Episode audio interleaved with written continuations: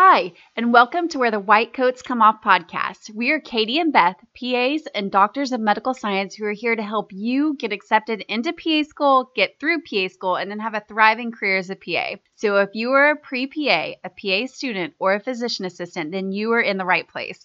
We are so happy you are here and so excited for your future. If these episodes are helpful for you, definitely share them with a pre PA student friend and share the love. Now, on to today's episode with Claudia and Daryl from PA Cat. Join us in giving them a warm welcome. Thank you guys so much again for coming on to our podcast. And we are just honored to have you Thank here. And to our listeners, we'd like to introduce Claudia and Daryl. Thank you so much for coming. And they are with PA Cat. Thank you. I'm Daryl Fisher. I am a customer service representative within Exam Master, which offers the PA CAT exam. My name is Claudia. I'm the, the Director of Client Services with Exam Master, and we work with PA candidates, we work with PA programs, so we both kind of do a little bit of everything. So Awesome. thanks for having us on. Yes, we're so happy to have you here today. We get tons of questions from pre-PA students about the PA CAT. I'm Um, and you guys are such a great resource, and so we just want to talk all about the test and kind of the background.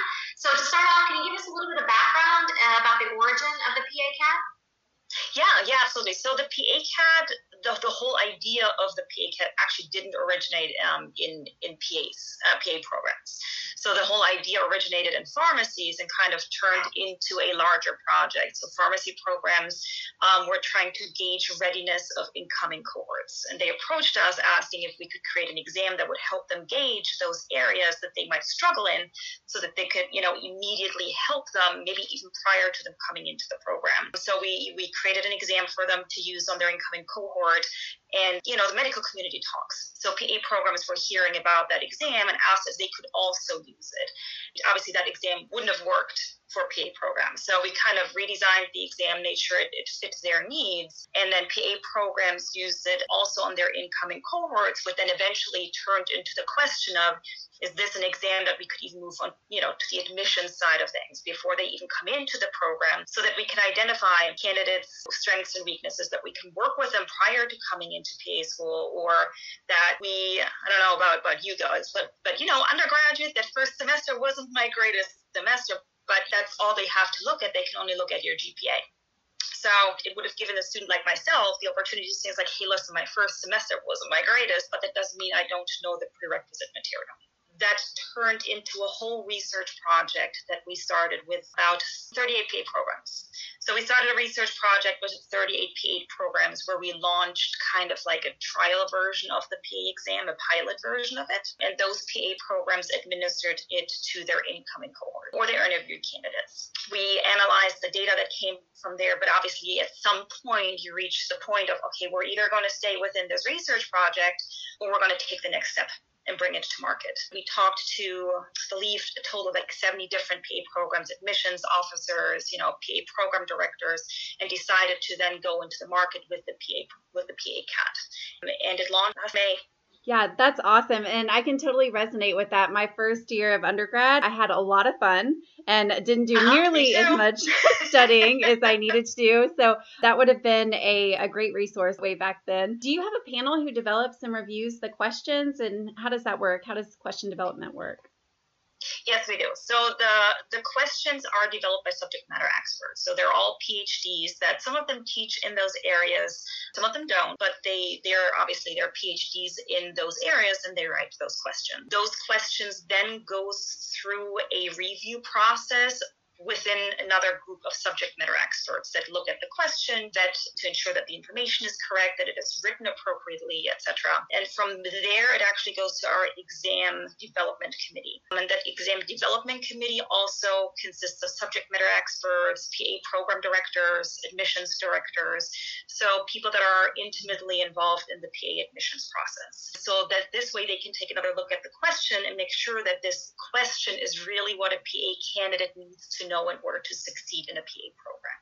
The PA CAT exam has a total of 240 questions. And just like other exams that are out there, not all of those questions are scored, right? So out of those 240 questions, we have 40 trial questions in there that we collect data on to ensure that it is a well written question and that students are performing the way they're expected to perform on those questions. And once we've vetted enough questions, collected enough data on it, that's when you give the okay stamp on those questions and they will then go into the next PA CAT exam.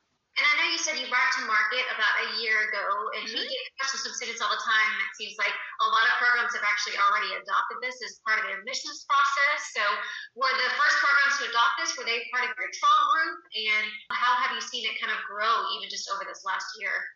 Yes, so the first programs that adopted it were part of that, that trial, that were part of that research project. And from there on out, it's really snowballed. So, you know, some programs are requiring it, some programs are recommending that, that candidates take the exam. So it really depends on what works best for their admissions process. Some programs will never require it because it simply doesn't work for what they're doing. Whereas others, they want to require it in order to give students a leg up, for example, that maybe didn't have a leg up during their undergraduate studies. So maybe the school they went to didn't have the toughest of undergraduate science programs. And that's one of those things that PA programs know, right? So if they're comparing two candidates, they each have the same GPA, they each have the same exact background, and it comes down to you know choosing between those two candidates. What are they going to do? They're going to choose the one where they know the undergraduate uh, program had a tougher science curriculum. So, but now that other student has the opportunity to say, hey, you know what, I, I do know my stuff. So, you know, it, it really, some programs are, are utilizing it in that way. So it really depends on how they're doing it. And I think right now we have, we have just about 30 schools that are using it officially. And we're talking to quite a few others who are looking to roll it out over the next three years or so. They're making, slowly making adjustments to their admissions process so that, you know, they have all their ducks in a row that they can then implement it either as recommended or mandated. So many programs require the GRE. What do you think the benefit is of the PA CAT over the GRE? So the GRE is a great exam. I remember having to take it back in the days too. It's but it doesn't fit medical education is is the, the feedback that we have received from programs that you know the that the GRE score really is not necessarily a reflection of their undergraduate knowledge and when it comes to PA programs candidates have to be able to hit the ground running in that undergraduate knowledge because otherwise they're going to struggle and nobody wants to see that because in the worst case scenario that that student that's struggling is going to drop out with a mountain of student debt. The GRE is not as helpful and it's not as specific into the knowledge that the PA CAT is going to be able to assess. So in a way, it really covers stuff that those candidates already know and that they've already gone through in their classes. So it's nothing that they wouldn't have seen at some point right? It's now it's not a knowledge recall test. It, it requires them to apply that knowledge, but uh, you know it's, it covers the the areas that are required by most PA programs. And I think Daryl, you can speak about those areas a little bit more as to what's included on that exam, right? Oh yes, the areas that are included on the exams when it comes to the subject areas and topics that are included: anatomy, physiology, general biology, biochemistry, general and organic chemistry, microbiology, behavioral sciences, genetics, and statistics. Yeah, I think you guys kind of hit it on the head when you said it's very science based, it's very medically based. The things that you are asking about are very science oriented. And Claudia had mentioned that, like, hey, some schools probably have a little bit more rigorous science curriculum than other schools. So, what kind of tips do you have for students that are going to take the PA CAT this cycle or next cycle?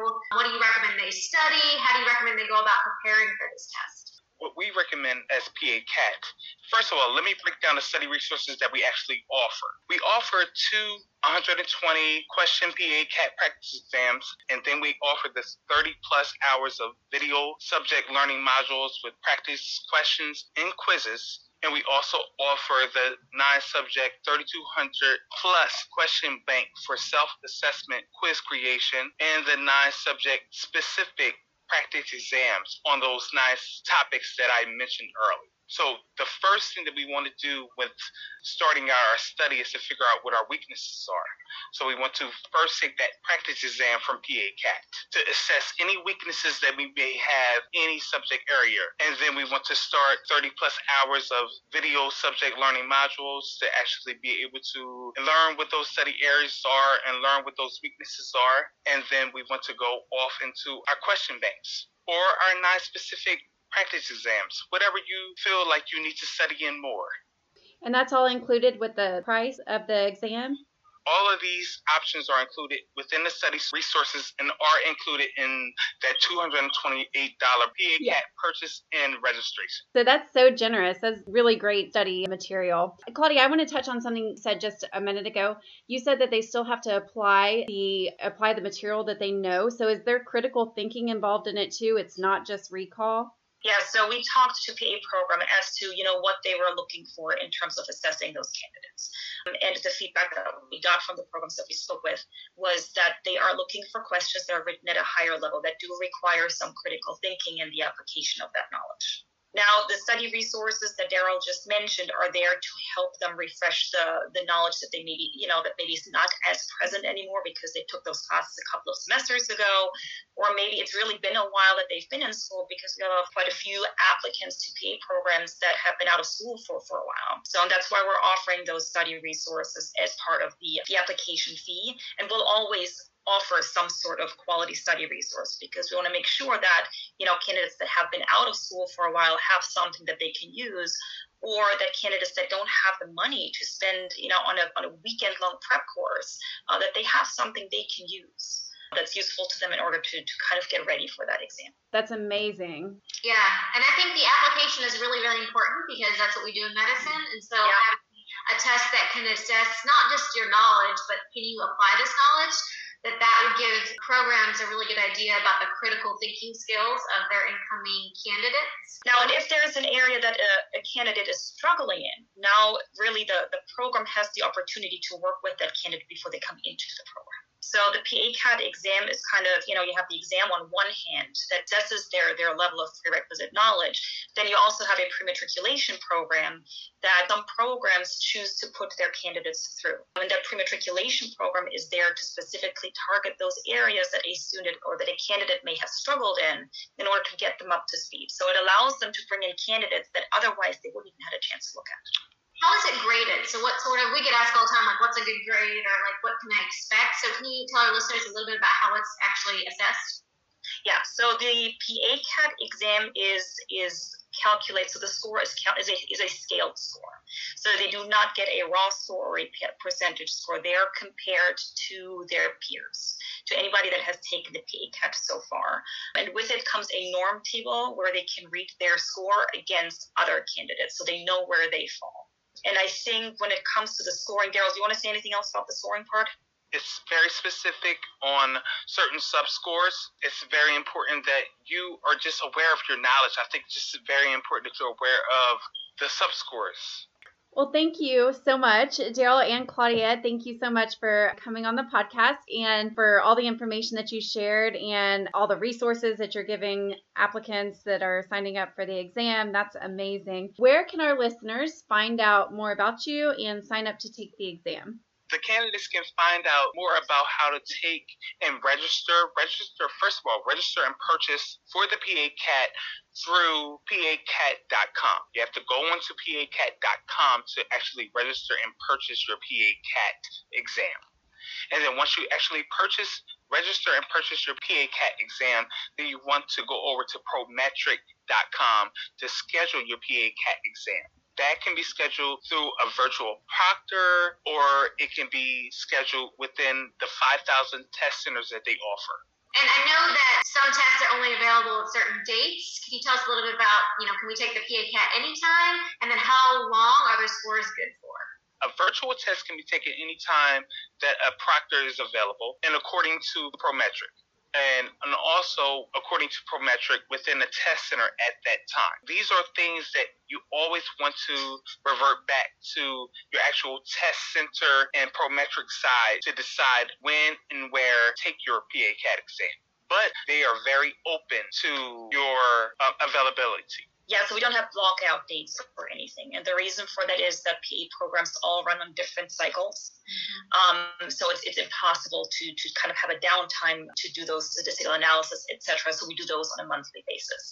So they can really take it year round, except for, for the end of year holidays. So that's when even Prometric closes. But, you know, like Daryl already said, test centers within the US are obviously open during business hours. And then the remote proctor that Daryl mentioned is available 24 7. And the, the remote proctor is available internationally. And as Daryl mentioned, the test centers are US only. And how long are the students' scores good for? Two years. Yep, the scores are good for Okay. two years. Okay, so the scores are good for two years, but as soon as you register, you have five years to actually pick a date and take the exam. Yeah. Yes. Excellent. Any last thoughts about what you think our listeners need to know about the PA CAT to be successful, to understand anything behind it, or any other tips that you want to give our listeners?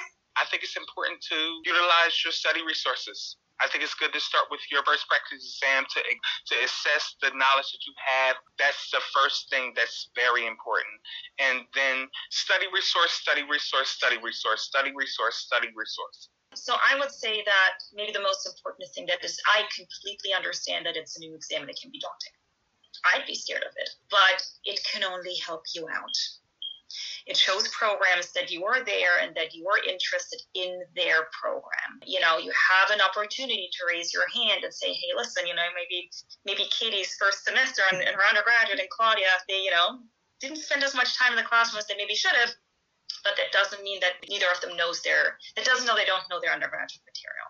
So it, it's really, it's, it's an opportunity to step up to the place, to raise your hand and say, hey, listen, I know my stuff, regardless of what my background is on paper. Or maybe it matches my background on paper. So here you go. It, it really can't hurt you. It can only help you out.